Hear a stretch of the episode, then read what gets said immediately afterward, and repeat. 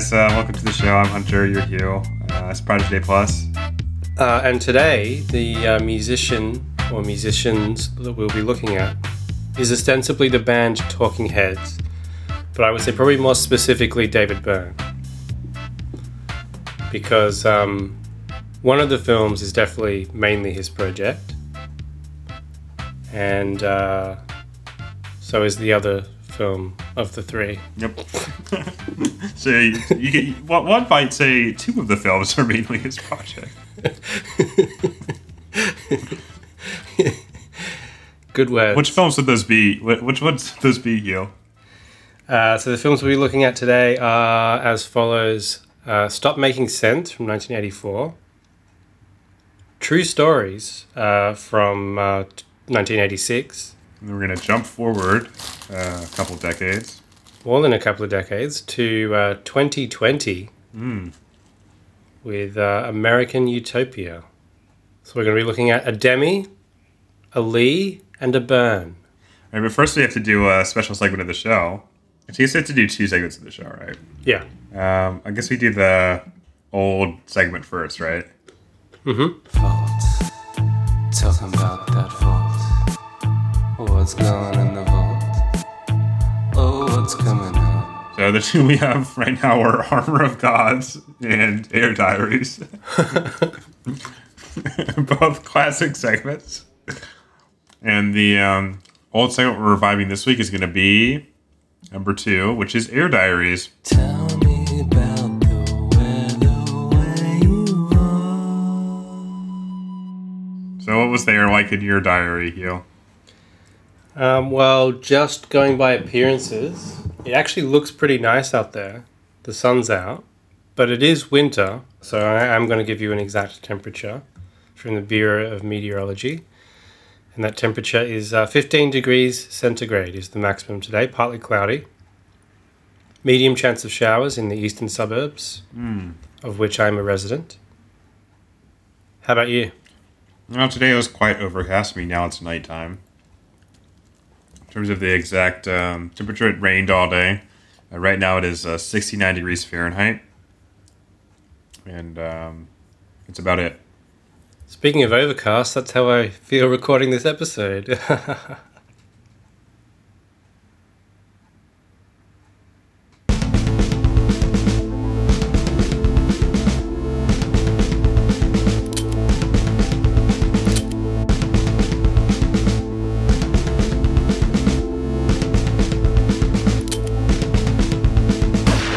right, so uh, last week you put the gun to your head, and what came out? It was Miracles by uh, acclaimed filmmaker Jackie Chan. that it was. So, Hugh, what was watching Miracles like? Was it a miracle? Uh, well, I'll, I'll confess that uh, although I bought the DVD or the Blu-ray rather, uh, specifically for this segment, I watched the film before I actually shot myself in the head with the blank chamber that contained it. Wow, what a bunch of bullshit. So I watched it a second time as a result of that. I didn't violate the pact. Like it doesn't. There's nothing that's, that prevents me from doing that. yeah, there, yeah, there is. Um, it just means the ensuing discussion is, is coloured by the fact that this is a second viewing. Anyway, so this is the film that, that Jackie Chan had really been building towards as a director, and you This can, is you where can he, he really blew his load. But you can you can trace the development from like the first entry of Police Story and Project A to their more sophisticated sequels. You can kind of see the direction he was going, mm. and this is kind of the culmination of of, of that. Um, and I, I Well, really I love think the, way real culmination is uh, Operation Condor, but I love I, I really love the way that it attempts to refocus his allure from bravura stunts to bravura direction. And uh, he makes like the very conscious decision to include all these shots of himself in the act of directing and even personally operating the Steadicam in the gag reel at the end of the film, which I thought was very funny. Um, it's kind of my dream film in that it in- incorporates like vintage Hong Kong action sequences and elaborate musical numbers into this fun, silly, farcical storyline. It may not quite pip Project A Plus, no, Project A Part Two, as my favorite of uh, Chan's films, at least not yet. Mm. But it is undoubtedly his most accomplished and beautiful production. Oh, okay. I've I guess I'll have to watch it. It is indeed a shame that he was not able to continue in this direction. Uh, if the supplementary material is anything to go by, I'm not sure I trust the weirdo who does Yeah, the liner some notes sort of dissertation about it on the on the Blu-ray. But Mm. he says that essentially he made a deal with um, Golden Harvest after this film to stick to acting because Well, was, that's that's not that can't be true because he directed Operation Condor afterwards. no no like I think it was after Operation Condor. Sorry, Yeah, because Operation Condor was like a huge disaster. So he'd spent all this money on this film and Operation Condor, and it was taking a lot of time. Like it would take a lot more time to produce these films than your typical film that Golden Harvest was churning out.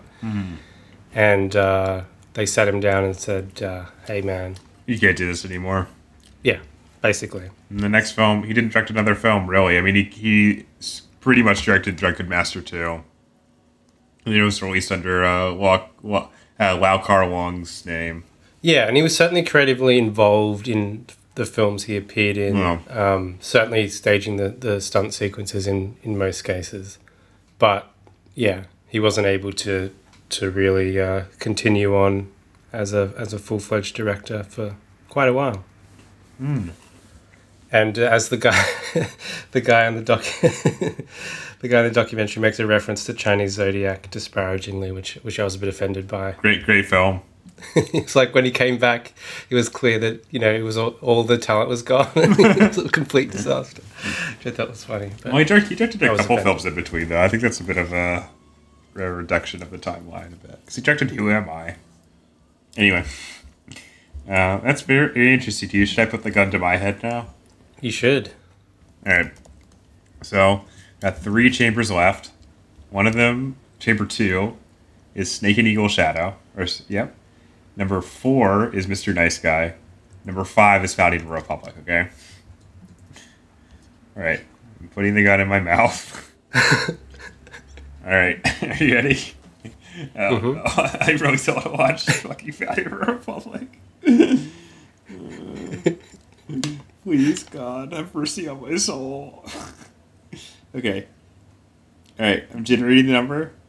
Oh no, no, no, no.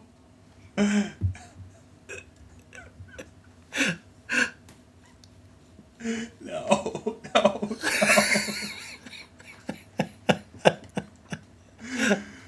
Why?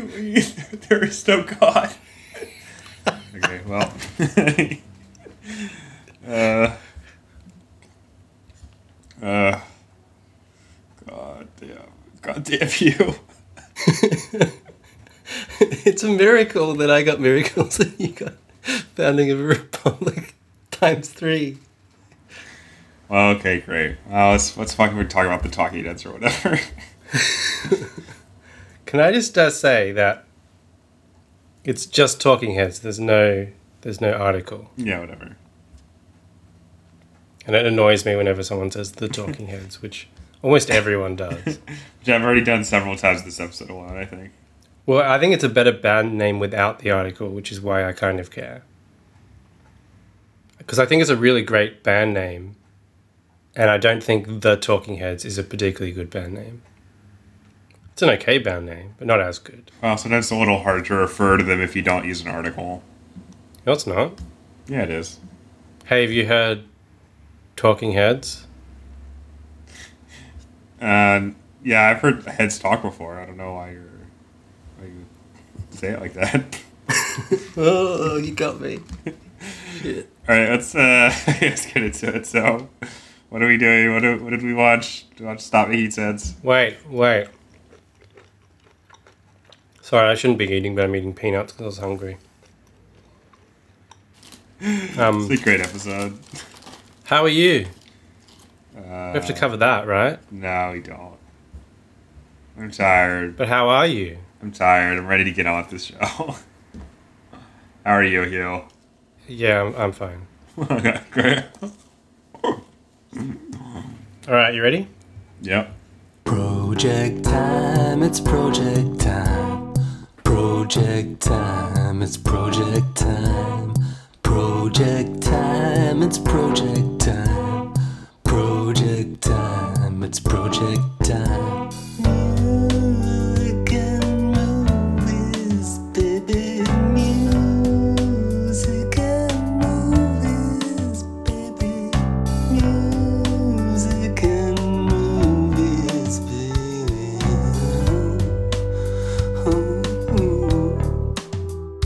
Hey! Are you having as much fun as I am? I'm having a great time.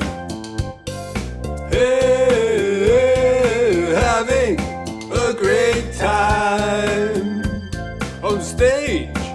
Uh, what stopped making sense? It's a movie. Who directed it? Jonathan Demme. So it's like a, a fictional movie?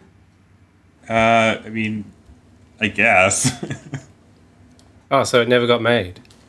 yeah, that's right.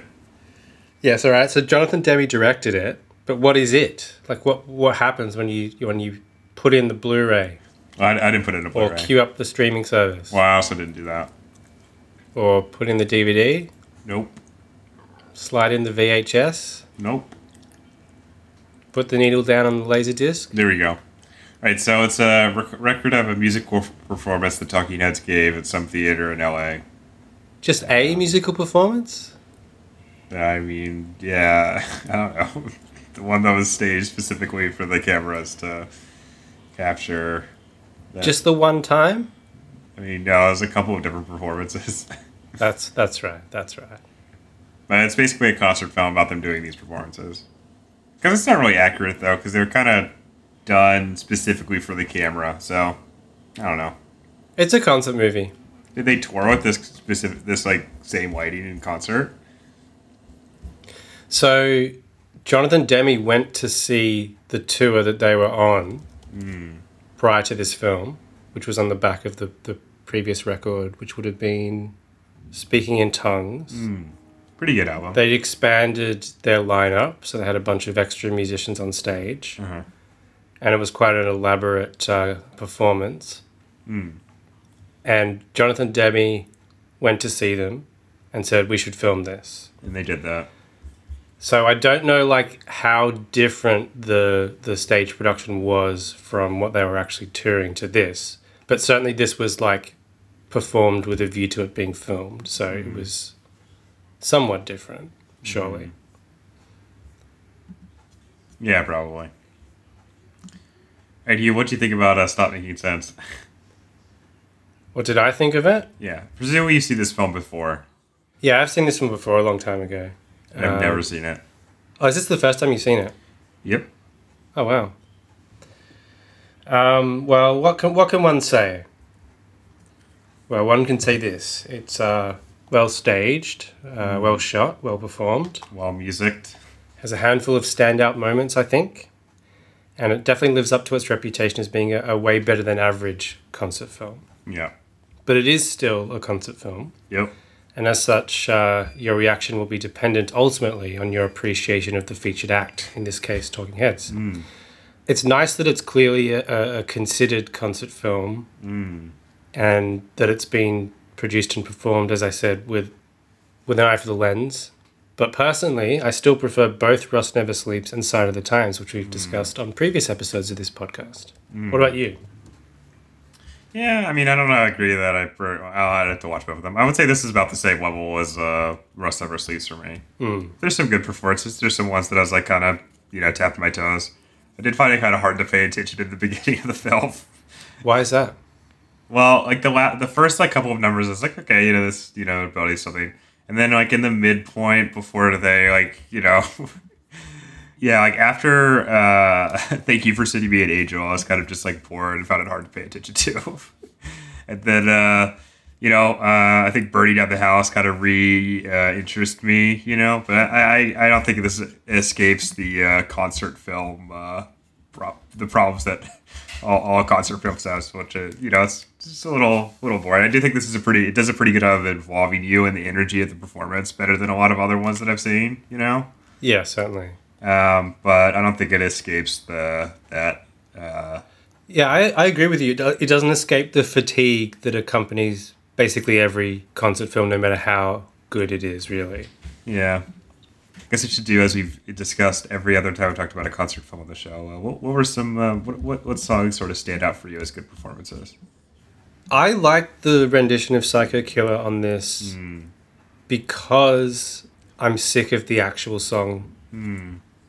So the fact that it's uh, you know a, a different interpretation with like just a drum beat and David Byrne on guitar makes you view the song in a different way. It gives it it gives it a kick that uh, had diminished Right. from overexposure because I was like obsessed with that song as like a teenager. So um, I'm partly to blame for the exposure. that, uh, of it by yeah. yourself. yeah, Okay. What about some what about some others? I think burning down the house is better than the studio version. Yeah, I really like the performance of Burning Down the House too. I think the energy of the the the performers is like perfect for the version that they're putting forward, you know? Yeah, because like I knew burning down the house like as a hit to some degree um, before I properly listened to um, Speaking in Tongues, and then when I finally like was listening to it when I was really into Talking Heads, uh, it sounded really kind of anemic and limp Oh, that's on the record, in maybe like an artful way. Like it sounded really minimalist hmm. in a way that didn't gel with my idea of the song, like as an hmm. earworm in my head from hmm. knowing the, the hook. That's funny. And this version makes more sense to me, and, and like it, it, it, it's more towards my idea of the song as opposed to the reality of the song on the studio record. Okay. So I like that. Um, nothing else like really stood out like Really? that much compared to the studio versions that I normally prefer. I really liked. Uh, I mean, this isn't a song I'm familiar with at all, but I really like the performance of "What a Day That Was." That's from like the Catherine Wheel or something, is it? I don't know, Let me just check. I think that's a solo song. maybe. Yeah, it's from the Catherine Wheel. Oh, So yeah, that's not a song I know from its original incarnation. I, I thought the performance was really good. I thought the staging of it was great, um, and I like I like the performance of "Wife During Wartime" too. Um, those are those are the ones that always stood out to me. And "Burning Down the House" as well. And obviously, you know, there's uh, all the moments that people talk about, like the big suit. Yeah. But that, I think that's enlivened more by Demme's direction than the. I mean, I guess like you know, the, the stagecraft too, but uh, just the way he chooses to like frame it, like having this like you know the shadows before he like pans to or tilts to, to Byrne wearing the suit, I think is really effective. Uh, but I don't really like that song that much, so Um, this must be the place was good. Yeah. It's pretty close to the studio version. yeah, but it's, it's like well. It's, staged. a, it's, a, it's a you know it's a good song. It's hard to fuck that one up that much, you know. Yeah, it is. Yeah. But maybe we'll talk about him fucking it up later. we'll see about that. well, okay. What about what about the converse? What, what are some ones that didn't quite work for you? Uh, I thought Heaven was kind of dinky. Yeah, I agree. I agree with you. I think that's the wrong. Like having just uh, him and him and Sienna doing it just felt like the wrong approach to that song. You know. because like it's such a goofy bass line, but it like works in the context of the original uh, recording. Yeah, and there's like there's like a weird like desperation to the original like studio version. You know. Yeah. That's like that's like pretty absent from this one. It just feels like kind of like okay, they're performing it. You know, I don't know. Yeah. And I think I think putting heaven so soon is also just a strange like sequencing choice. You know. What about us? Did you did you enjoy the uh, Tom Tom Club song? I mean, like, um, it's got like Chris Frantz like talking over the whole thing. yeah. that is, that, is that is that how the original was done? no, it's not. I thought that's really strange. I mean, maybe his voice is in there somewhere, but it, he doesn't like. It's not it's not mixed as high. Maybe. Yeah, I thought that was odd. I didn't like hate it, but I was like, uh, you know, I don't, I don't know. This performance isn't that great. No, I don't know. What else? It's kind of, you know, there's not a lot to talk about with this. no, there isn't. That's it. That's enough. Moving All right, on. let's, let's do uh, time for a drunken mastermind.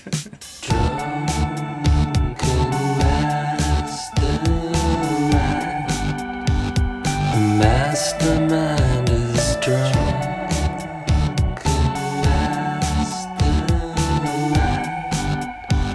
A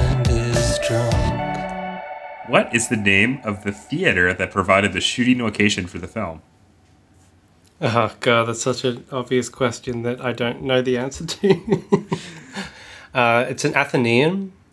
No, it's called the Pantages. Okay, no, I wouldn't have got that. From which song does the title "Stop Making Sense" originate? Uh, girlfriend is better. That's right. That's not a hard question. No, it's a low ball for you. Well, I, I appreciate it. Can you name any of the three songs that were included as part of a special edition home video version that was released on VHS and Laserdisc, but were, were not part of the original film or as part of the DVD slash Blu-ray version? Um, I think I can. Okay. Born Under Punches. The heat goes on. Nope. wow. I'm surprised you got that wrong. Uh, the three I actually don't are- know. The three are Cities, I Zimbra, and Big Business. All are included. in Uh, I saw uh, I Zimbra. I was looking at that track list as well, but I, th- I thought Rema- um, Born Under Punches was on it. That wasn't in the actual film, right? No, no. I don't know why. It's a, it's a, I feel like that would have fit somewhere. Yeah, I feel like they probably could have used that instead of uh, "Cross-eyed and Painless" as the, as the last song. But yeah. I, mean, it's a, I like that song more than I like "Cross-eyed and Painless." But I mean, they're both good songs. Anyway, wow, that's that's a O for O for two so far, dude. You're slipping. Uh, while preparing for the movie, Jonathan Demme was dealing with the difficult production of another 1984 movie. Mhm. Can you give me the name of that movie? Uh, was it Swing Shift? Uh, it was. Oh, sick. my my Divi knowledge is too great for you. I just know that that movie had a, like a really famously troubled production. Okay, here's here's kind of a low ball for you. Ready? Mm-hmm. What percent rating does this film have on Rotten Tomatoes? That's not easy. Yeah, it is. But like a percentage could be anything, That's not true. unless it's 100%. well, is that your guess? Is it 100%? It is indeed. See, I told you it was easy. Stop Making Sense features the Tom Tom Club's smash hit, Genius of Love. Can you name the Tom Tom Club album that this track originally appeared on? Uh, is it just called the Tom Com Club? Nope, it's called Tom Tom Club. There's no article. Oh, fuck off. No, you had to give that to me. I will, I will, fine.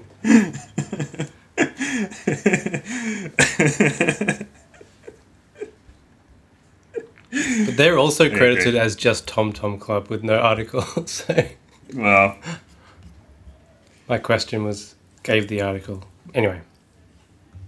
Moving on. Pizza Right. story. no, no, we don't have to do that anymore. I know. no, now we're talking about uh, true stories. I'm gonna make a movie about some shit I read. There'll be images of buildings and other things as well. Louise on the phone with a lady bed. That's right. But what is True Stories? Well, that's an interesting question you ask you. Well, the answer is this True Stories is a 1986 film directed by David Byrne. It's a fictional tale, a sort of series of vignettes set in a fictional town of Virgil, Tex- Texas, which is celebrating Texas's sesquicentennial. The film is kind of uh, composed of a variety of strands. Um, there is a bunch of uh, stories sort of derived from uh, tabloid newspapers. Um, there is some stuff about microchips. A long section where they go to the ball, and uh, John Goodman plays a character named uh, Louis Fyne who is looking for love in all the wrong places. Um, there's a bunch of random uh, musical performances. Oh yes, and we have David Byrne playing himself, who's just driving through the town or city, just seeing the sights and uh, narrating the whole experience to it towards us. And the whole thing cu- uh, culminates in a talent show, uh, which ends the film. And that's basically it. uh, You want to add anything, Hugh? No, that's right. Okay. Well, Hugh, I think my uh, feelings about this film are already known. Uh, if you want to dig through our unlistenable archive. but uh, what did you think about it? I think some of my feelings towards this film are also also on the record. Well, we don't, have to, we don't have to talk too much about it then.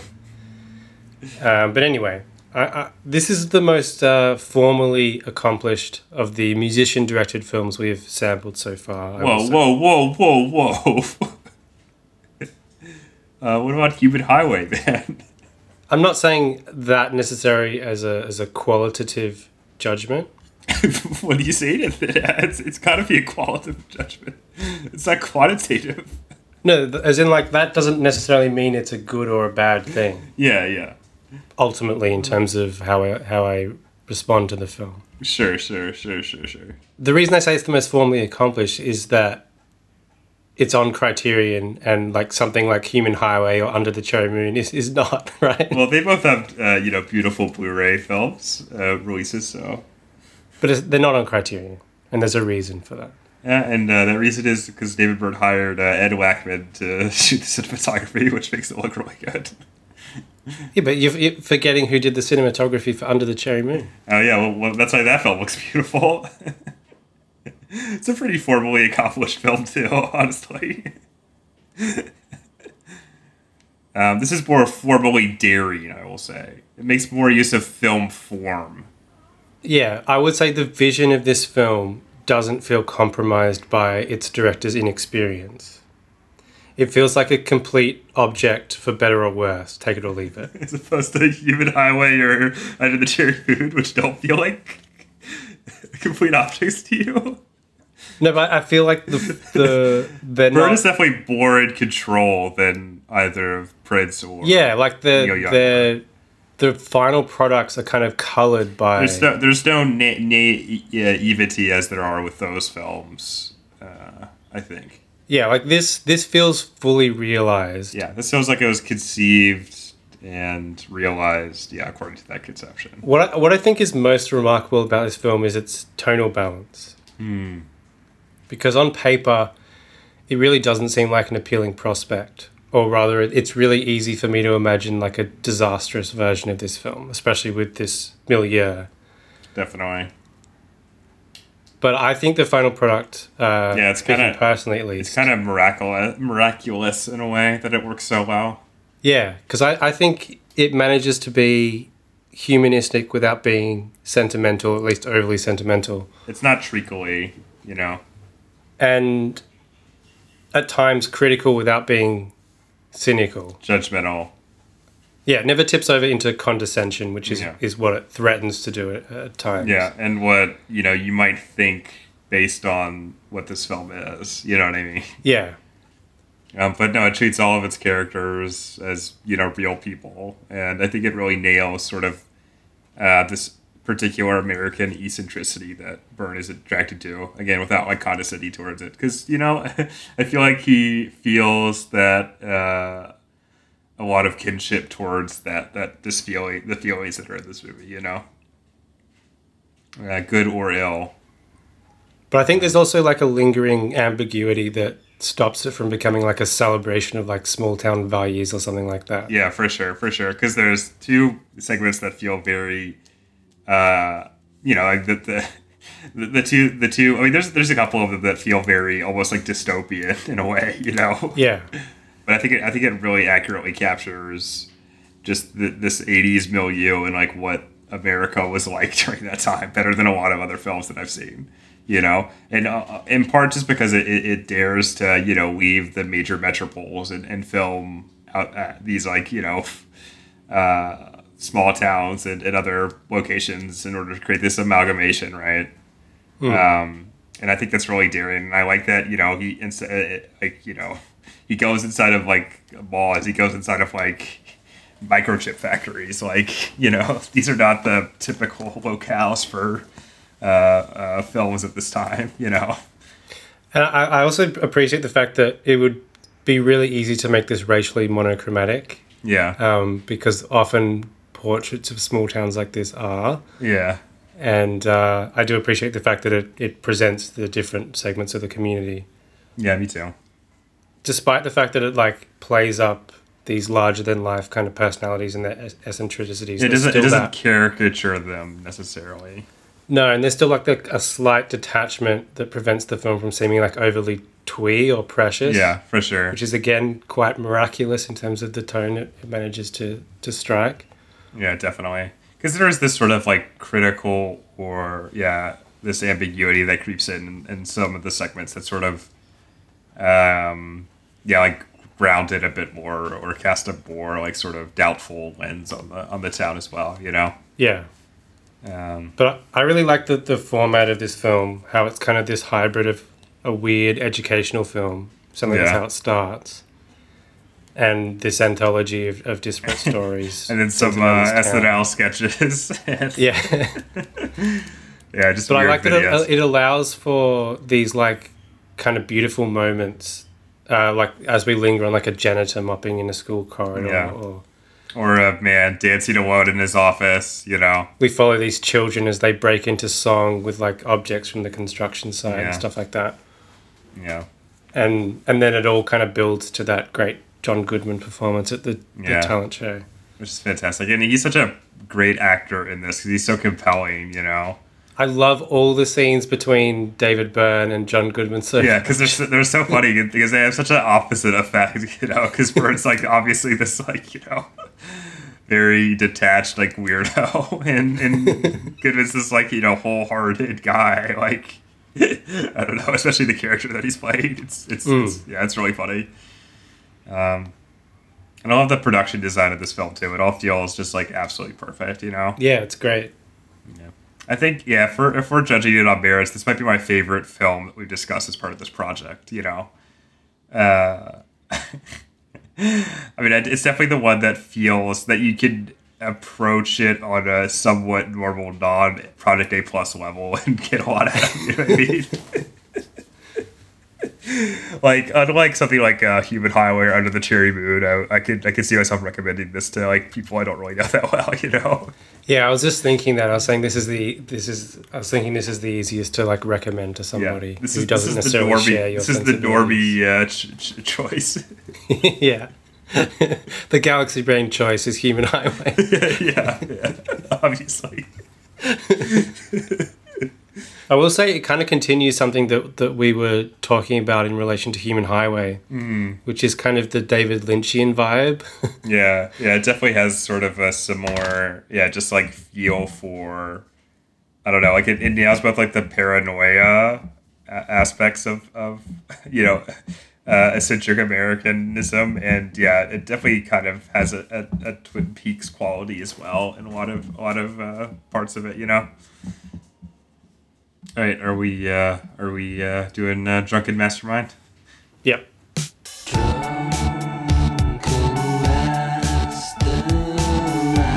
Okay. Uh, prior to portraying country music fan and uh, one time country music performer Louis Fyne in True Stories, John Goodman appeared in a biopic of which country music star who is also mentioned in passing in True Stories? Uh, Hank Williams. No, Patsy Cline. Yeah, I don't know anything about country music, so. All right, ready for my question? Mhm. Stephen Tobolowsky co-wrote this film. Can you tell me which of patron saint of the podcast John Carpenter's films he appears in? Mm. Which it's it's one film. I wrote these very late at night, so my phraseology may be a little off. I'm trying to picture Tobolowsky in a Carpenter film. It must be a small role. Okay, it's one that I talked about on the podcast. Have I seen it? uh, I don't think so. Memoirs of an Invisible Man? Yeah. I shouldn't have given you that one. Radiohead famously got their name from a track featured on the film's soundtrack. Hmm. Can you tell me Radiohead's original band name? Oh, I have no idea.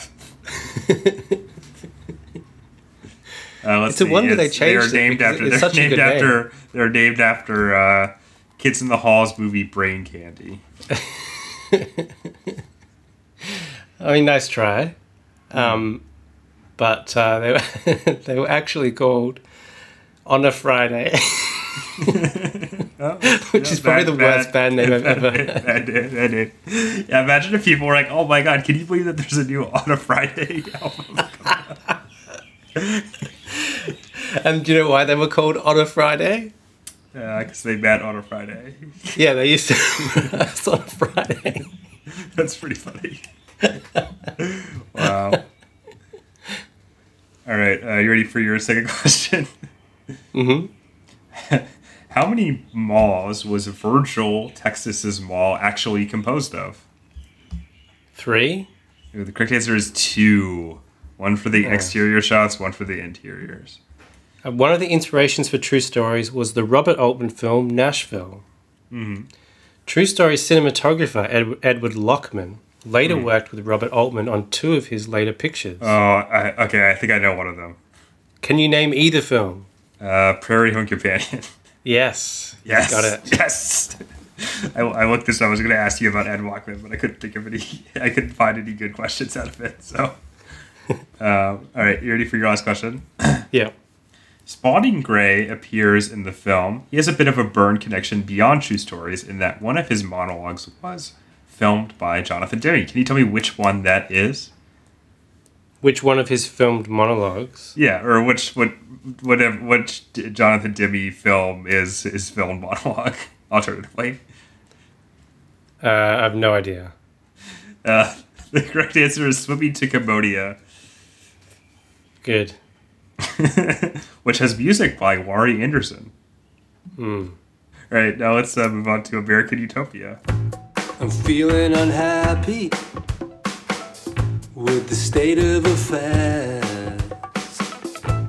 There's women and children who don't have TV. Vote now, it's no trouble. Vote now, get what you need. Vote now, it's no trouble. Vote now, get what you need. Uh, Hunter, what's American Utopia? It's funny you ask that. American Utopia is a 2019, 2018 album released by David Byrne. 2018, yeah. Well, I answered your question. What's American Utopia, the film?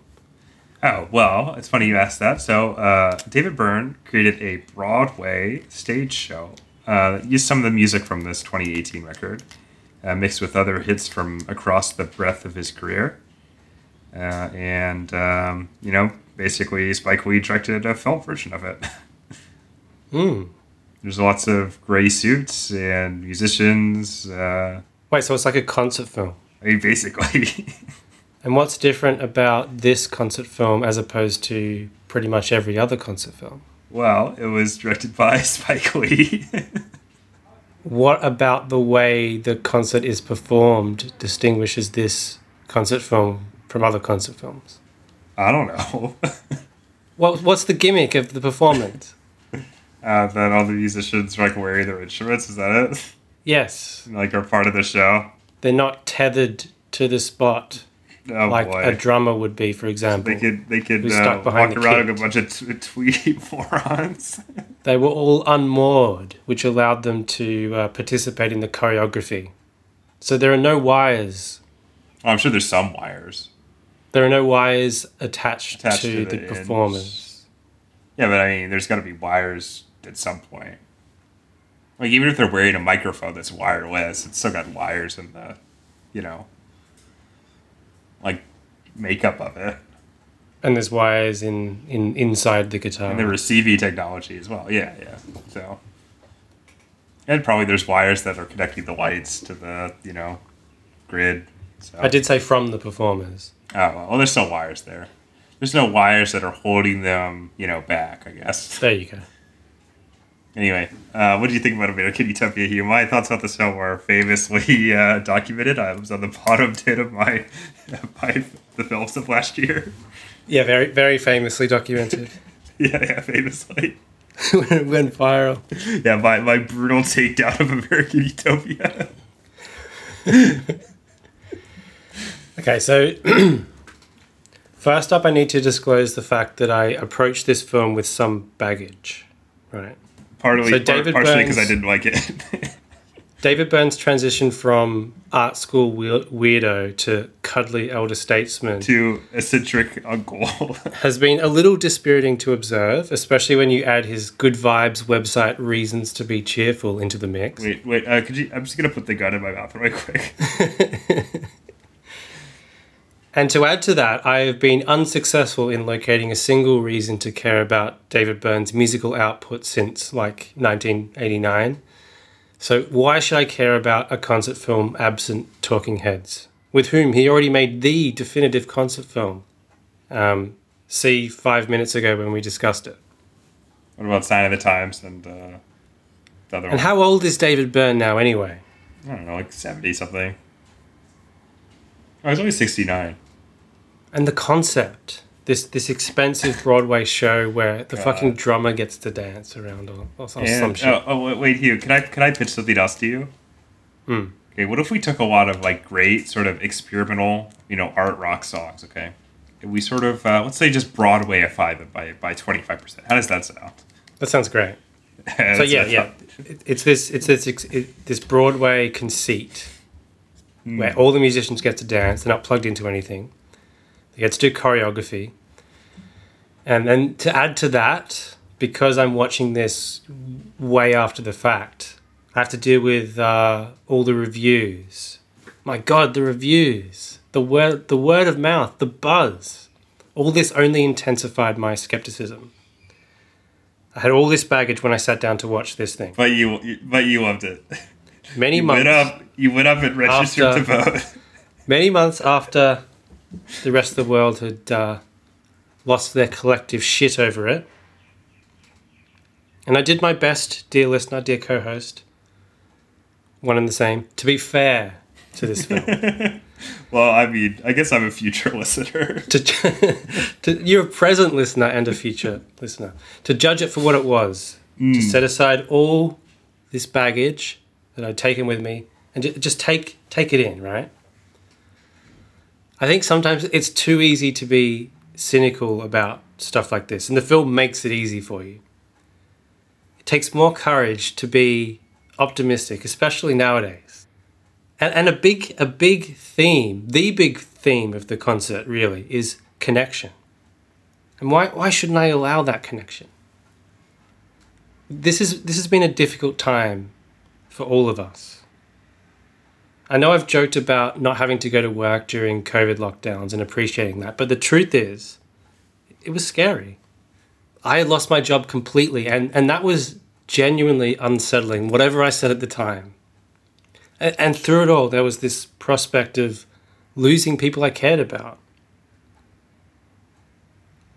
And during during times like that, times like these, th- that that desire for connection really intensifies. Truth be told, I've struggled to connect with people all my life. And I didn't need a pandemic to, to bring that into focus. I, I'm not someone who's easy to get to know, who's easy to connect with. I'm, I'm shy, I'm awkward, and my default mode in social situations is discomfort. In fact, like David Byrne himself, I have been unofficially diagnosed with Asperger's syndrome. In my case, by my mother, in David's case, by himself. And you know, maybe there is something to that. Maybe there is a reason why I've struggled to make connections throughout my life, why my family and friends get frustrated with me. Years ago, a high school friend of mine once confronted me while he was drunk. He was very emotional and he looked at me directly in the eye and he said to me, Hugh, you're, you're a closed book. I don't know who you are. He wanted to connect with me, to understand me, but he couldn't. And faced with this difficulty that I have, you know, it's easier for me to put walls up, to pretend like I'm not affected, to be distant, to be cynical to appear as if I'm not desperate for connection. It is a struggle I imagine that David Byrne himself has gone through. And somewhere along the line, he made the decision that he wanted to make a positive difference in the world. He was going to spread positivity, not negativity, not cynicism, not alienation, not disaffection. The original American Utopia record, released in 2018, as he said, was part of a multimedia endeavor that included the website Reasons to Be Cheerful. And the easy stance to take for someone like me on this podcast is a negative one. Because then I, don't have to be vulnerable. Because then I'm not revealing myself. To say I was unmoved by American Utopia risks nothing. I don't have to fear being mocked my, by my co host, with whom I have already mocked David Byrne and his website on many prior occasions. I already know what my co host thinks of American Utopia because he's already told me on a prior episode of this podcast. The easy thing to do would be just to assent, to toe the line, to contribute to the Project A Plus hot take on American Utopia. Everyone loved this concert film, but not us. No, not us. We weren't duped. We were smarter than that. But this podcast is proof of a connection. A connection that we have made together, two humans separated by an ocean and a handful of years. Two humans who met by chance when one of them happened to select a certain apartment on a certain accommodation app at a certain time of year.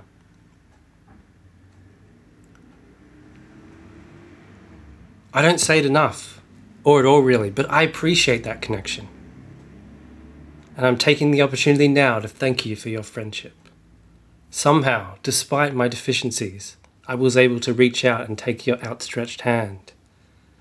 And what David Byrne is doing with American Utopia is no different. He is reaching out, he is trying to connect with us. More than that, he is trying to connect us with others. This is a celebration of music, of performance, and of the connections we all share. And it couldn't be more timely. Anyway, I hated it. What about you? Uh, yeah, I think it's pretty bad. uh, yeah, it sucks.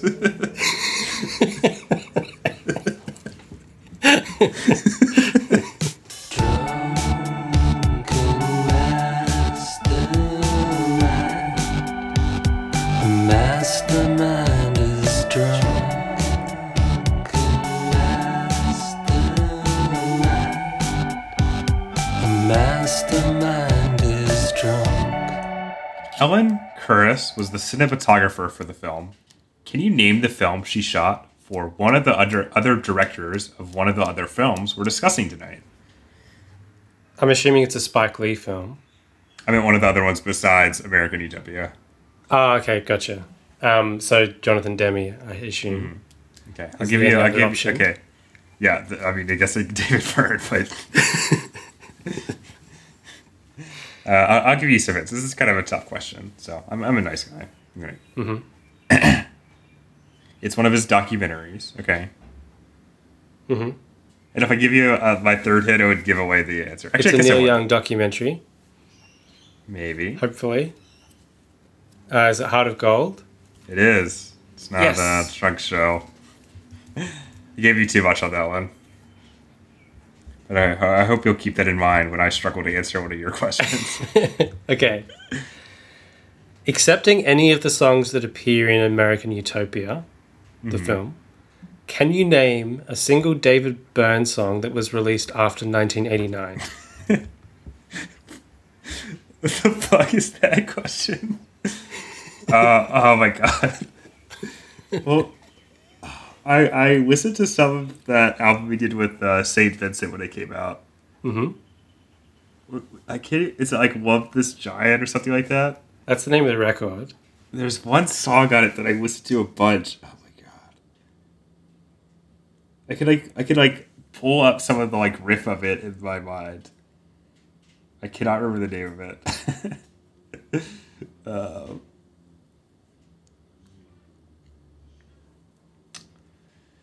uh, maybe elephant? Is that right? I can't remember. No. Okay. What about uh, sax and violins? that come out after 1989. No, that's from Naked. yeah. And that's not a solo song. Oh no, it was recorded in 1990 and released in 1991. So, but it's not a solo song. Uh, I don't know what song you were thinking of, like I'm an Ape is on that record. No. I'll, I'll look up the album and see if I can find it. I was thinking of who. That's what I was thinking of. I don't know why Elephant came into my mind. I'm assuming that he doesn't happen to have a, another song called Elephant. I'm just gonna search real quick. Doesn't seem like it. That'd be great if he did. If he just like randomly did. All right. Well, that's that's uh you know I, I tried it. I failed. Good try. I should have just chosen one of his like dumb album names. But that's the thing, he never puts um, a, a title track on the record. I think he does that deliberately because I was trying to think of it before, and I'm pretty sure there's no record that he's released that has just a title track that's the same as the record. Just gonna quickly go through his uh, shitty um, solo career. Certainly, he was doing that in Talking Heads because, like, none of them have songs that are the album titles. Yeah, it doesn't seem like it. All right, uh, my my second question. hmm This is Mike. Uh, uh, uh, this is Spike Lee's third musician-centered project. Can you tell me which musician he directed two separate documentaries for? For Well, I guess about is the more appropriate okay, terminology there. um, Miles Davis, but I don't. I don't think that's right. Nope. Nope. All right. Uh, okay. Here is your first hint. Uh, th- they're postmodern documentaries or post-mortem documentaries, and the person who the documentaries are about has been thoroughly canceled. oh, wait, I actually had a better hint. Bill Cosby. no. Okay. this is someone who did a infamous guest appearance on one of our favorite television shows. Chris Brown. Chris Brown. what what guest appearance did you make on one of our favorite television shows? I don't know. so they've been thoroughly Okay. cancelled, Yeah, and they're dead. and they're dead, and Dead and cancelled. dead and canceled, after appear- death? Uh, Michael Jackson. Yeah, there you go. and the favorite uh, television show would be The Simpsons, of course. Yeah. Okay. I didn't know he actually directed documentaries about Michael Jackson, but I think I read that Two of them bad, and some other one. Michael Jackson. Dot dot dot something. Okay. All right. What's your uh, second question? Uh, how many songs in this film actually featured on the original American Utopia studio record from 2018? Oh, I have no idea. I was gonna say six. Very close. It was five. Yeah, that's like that's my other. ah, that's what I was gonna say. God damn it. Okay, whatever. All right. ready for this? Is that, uh, this is not a. This is a spiteful question. I have to say. hmm Can you tell me which letter grade the AV Club gave American Utopia? A, nope. A minus, Nope. B plus. There you go. Uh, okay, last question for you. Hmm. For the American Utopia record, that is the studio record from 2018, David Byrne collaborated with 25 musicians across its 10 tracks. Mm-hmm. What did all those collaborators have in common, other than the fact that they all worked on this project? what? So, for the American Utopia studio record, he worked with 25 musicians. What did they all have in common? Uh, Jesus Christ, I don't know. Um, This is a fair question because it's actually famous or notorious. oh, I, I didn't read about this. it's notorious. Uh, I don't know. they were all men. Yes. oh, really? Yes. oh, that's funny. So um, I forgot who the journalist was who asked him about it. Hmm. But they said, uh, "Hey, how come all the myriad collaborators on this record are all men. Oh, it's about American utopia. I mean, And he's and he was like, "Oh, I don't know why they're all men. I should examine myself." that's funny. So then he got some women involved in the Broadway version. He he uh, whitewashed his crime. So he was shamed into it. He wasn't going to do it anyway. He, he wouldn't he wouldn't let he wouldn't let them collaborate with him, but he'll be he'll put him on his dumb show. you know? Exactly, just for optics. Yeah, exactly, exactly. And everyone knows he he famously hates women. Yeah. Bonus features, bonus, bonus features, bonus features, bonus, bonus features. Uh, I watched The Fate of Lee Khan, uh, which is the film that King Hu made directly after A Touch of Zen. Uh, he, he filmed it back to back with The Valiant Ones on a much tighter budget than uh, A Touch of Zen, and it shows. So, after the expansive narrative of uh, A Touch of Zen, he uh, once again returns to uh, his signature milieu of like people in uh, in one building the whole time. um, so it's very similar to Dragon Gate Inn and um, Come Drink with Me, which I like. I like that he goes back to that well, and it's a lot of fun. There's a great kind of hangout vibe, enjoyable stuff. I watched uh, Saving Face, which is a romantic comedy from uh, 2004, directed by Alice Wu. which I really enjoyed actually. I think it's one of the better romantic comedies of that vintage, and one of the few that is uh, not straight or white. So there you go. You're just performing. Yeah, you you were uh, watch this so you could perform a wokeness. I think. No, no, I watched this so I could furiously masturbate to it. okay, okay. I'm just making sure you're doing it for the right reasons. But anyway, I, it was like it's like Alice Wu's debut film, I believe. And uh, I was like, wow, that was that's a pretty strong debut. When she did direct another one for 2020. which I assume speaks to the industry because like that's just such a shame that that that promising debut just uh, doesn't lead to a fulfilling career immediately afterwards. But I did check out her follow up from 2020, which is a Netflix. Netflix funded uh, romantic comedy, and it seems to be cashing in on the um, "To All the Boys I Loved Before" buzz. Um, so it has a high school setting, so it's a teenage uh, romantic comedy.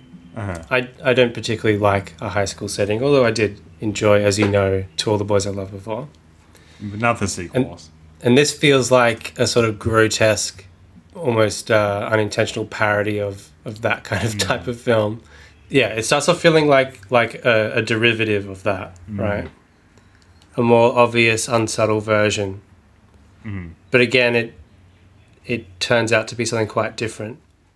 The funny thing about this, like a lot of these films, is um, not only the fact that the actors are, you know, played by much older actors than the characters they portray, but that they look so much older as well. like, you know, some people like obviously look young, and that's why they're often cast in like high school stuff. Yeah, yeah. And I'll say that maybe applies to the protagonist to some degree. Um, but it's one of those people where you, you're not that surprised if you learnt that she's 26, which I think she is. But she still has like a youngish kind of face. Sure. But the guy looks in his mid 20s, and the girl that she has a crush on looks like 38 or something. yeah, I thought she did look pretty old on the poster. It's kind of looked at. disconcerting. I mean, she's not actually that old, so it's kind of offensive for me to say that. But um, You, you just, you just, yeah, you could just admit it that you hate Asian Americans. she's not Asian American. oh, well. The, the the protagonist is Asian American. Hmm. The woman she has a crush on is is not. Okay, well, you Um, hate white people. And she, yeah, I hate white people. Thank you. And uh, yeah, but she looks really old, so it looks like kind of like a mother daughter dynamic That's in so a weird funny. way. Wow, she does look pretty old. I'm looking up photos of her right now. But anyway, and I think she's younger than the main character in real life. Let's see, 25. The main character is 24, so no, you're wrong. Oh, okay. Oh, they're pretty close. Just age. just by one year, yeah. Wow, all these people are in their 20s. This is weird. I don't like this. And like, I think it is a problem with a lot of these films. Um, I know Yeah. obvi- why they do it. For yeah, so you can you know, so you can show their their bodies off front the but not just for that reason. But there's like there's like labor reasons, union reasons, Well, you can um, do like in terms of like working hours, You can do in terms of 18-year-olds. experience on set, all that sort of stuff. That's why they do it because it's easier. Yeah. Um, but I think you do lose, you lose quite a lot uh, when you don't use uh, actors Yeah. who actually belong to that age bracket because we've seen like really good examples of it, and like Hmm. a teenager does bring something a different kind of energy than someone who is in their mid twenties, no matter how well Hmm. acted it is. I mean, it doesn't ruin the film or anything like that, but it is noteworthy. Um, and uh, but I do appreciate the fact that this film ends up with uh, no one getting anyone. Like it's not really a reciprocated relationship. No one no one gets any pussy. No, it's more about like self affirmation. So everyone gets their own pussy. That's right. Interesting. So it starts off feeling like it's going to be really generic, and then it ends quite differently than you expect, even if it is still pretty conventional. But you know, it's decent. Um, anyway, the next film I watched. You ready? Mhm. Uh, I'll say the title backwards. Tenet. Hmm. I I don't think I've heard of that one. Would it be a certain film that was on my top 10 films of last year? Do you want me to say the film forwards as well? Or Oh yeah, yeah, yes, please. Okay, Uh, let's, it's let's, let's okay. Could you perform sort of a, a, a time pincer move for me, please? Okay. Tenet. Oh, okay, okay. Christopher Nolan's Tenet, That's right. great film. A great film. It's like that's it's it's definitely the most Project A plus film that Nolan has made. You know. It is very, very amusing that this exists, and I'm glad it exists. And I wouldn't want to really change anything about it. yeah. Um, but it is funny that um, uh, I was talking to my dad, and uh, he mentioned that he quite enjoyed Interstellar. And I said, "Oh, you should watch." This was before I'd seen Tenet, and I said, "You should watch Tenet. It's just come on Netflix."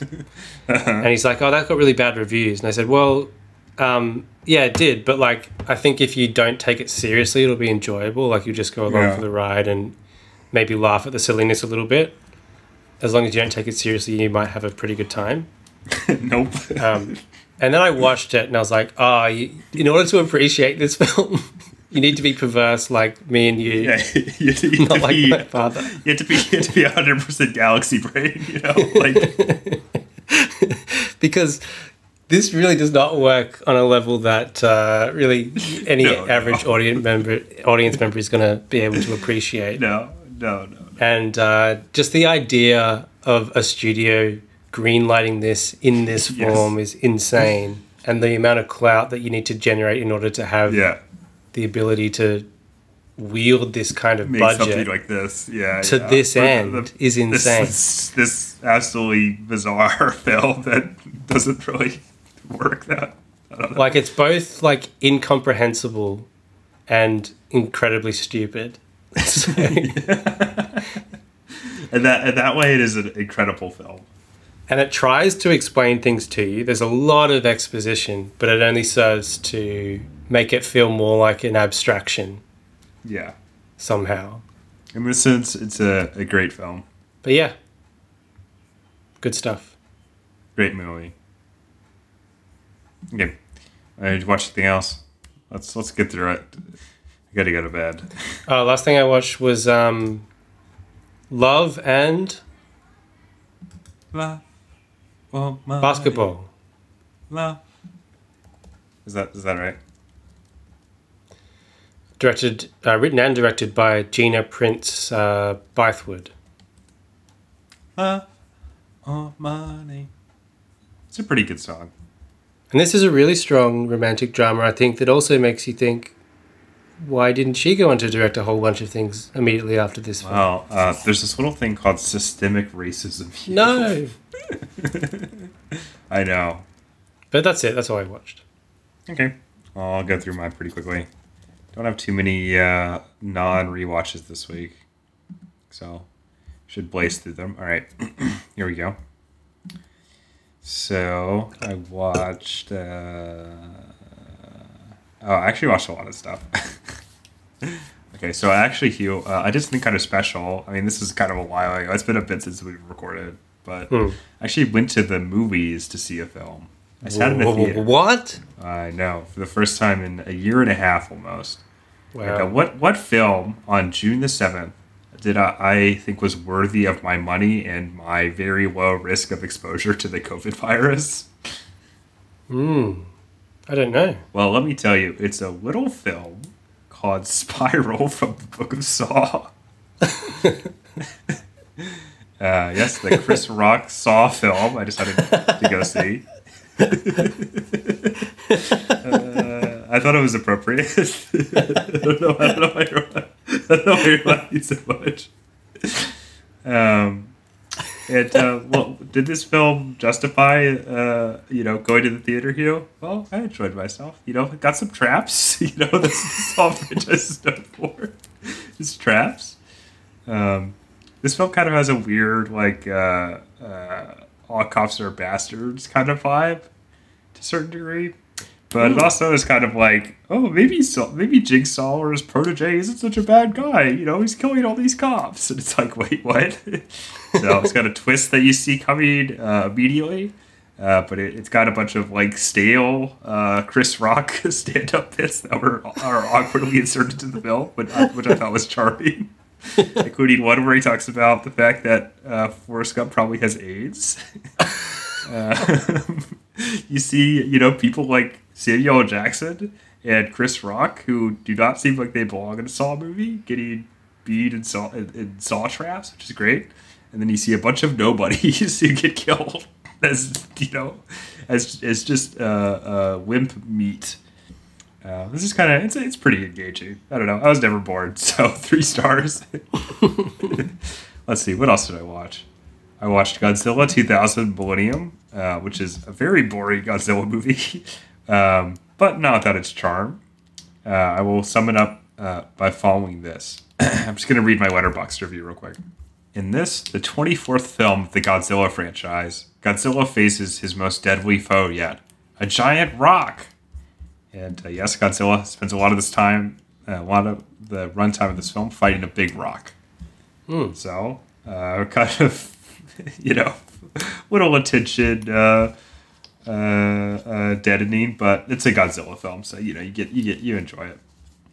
I watched, I rewatched Othello. I watched a film, a, a Catherine Breillat film called Brief Crossing, um, which is kind of like a rom com if it wasn't funny and was kind of sad instead. I watched Return to Glennascaul, a story that is told in Dublin, which is a short film that Orson Welles made for his Othello co-stars slash friends, uh, Hilton Edwards and Michael MacLiammóir. Um, Macklemore. it's directed by no MacLiammóir. Um, anyway, it's directed by Hilton Edwards. Uh, Hilton Edwards and, and Michael MacLiammóir were uh, co-runners of the Gate Theater, which uh, was Orson Welles' like first acting job in Dublin. Um, Oh, and they used to go to the thrift shop all the time, right? What? Uh, is, that a reference to, is that a reference to something? Yeah, Macklemore. oh, okay. Um, anyway, basically, this is a, a short film that Hilton Edwards made. I think it was nominated for an Academy Award that Orson Welles appears in and narrates. And it's just sort of like this hokey ghost story that's got a very nice vibe. I really enjoyed it. I watched Mr. Arkadin, which is Welles's uh, sort of Best kind film. of noir. Yeah, it's best film. this famously compromised film that doesn't exist in a uh, uh, you know authoritative version.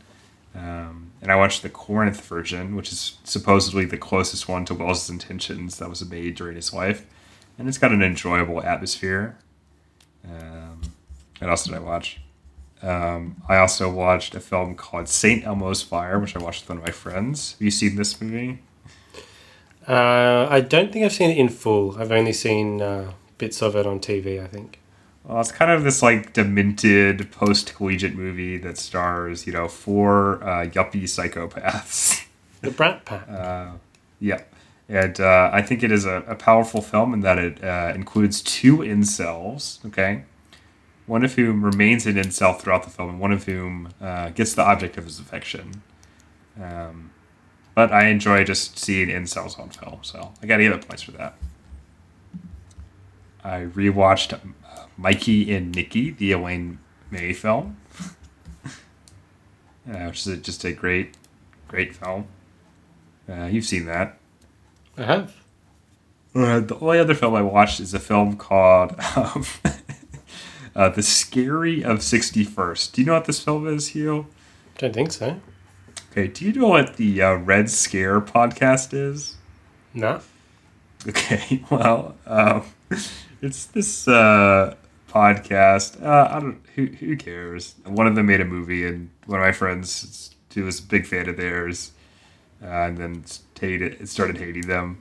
Uh, told me I should watch it because it was bad, and then I watched it. It was pretty bad. So What is the it's movie? about. It's a horror film about two women who move into an apartment on the Upper East Side, which uh, used to be owned by uh, Jeffrey Epstein. What? And and yep, it's about uh, them being possessed by the spirit of of Epstein. It feels like we read a lot of Reddit comments that were adapted into a movie, and uh, I thought it was pretty insufferable. So that's the scariest sixty first. uh, do you have any questions? Did this get released, or is this like? um, I mean, I don't. I, I watched uh, a legally well. Okay. I watched a version that I acquired. Uh, I don't think it has had an official release yet. It's played at some film festivals. I think it won a prize at Berlin or something like that.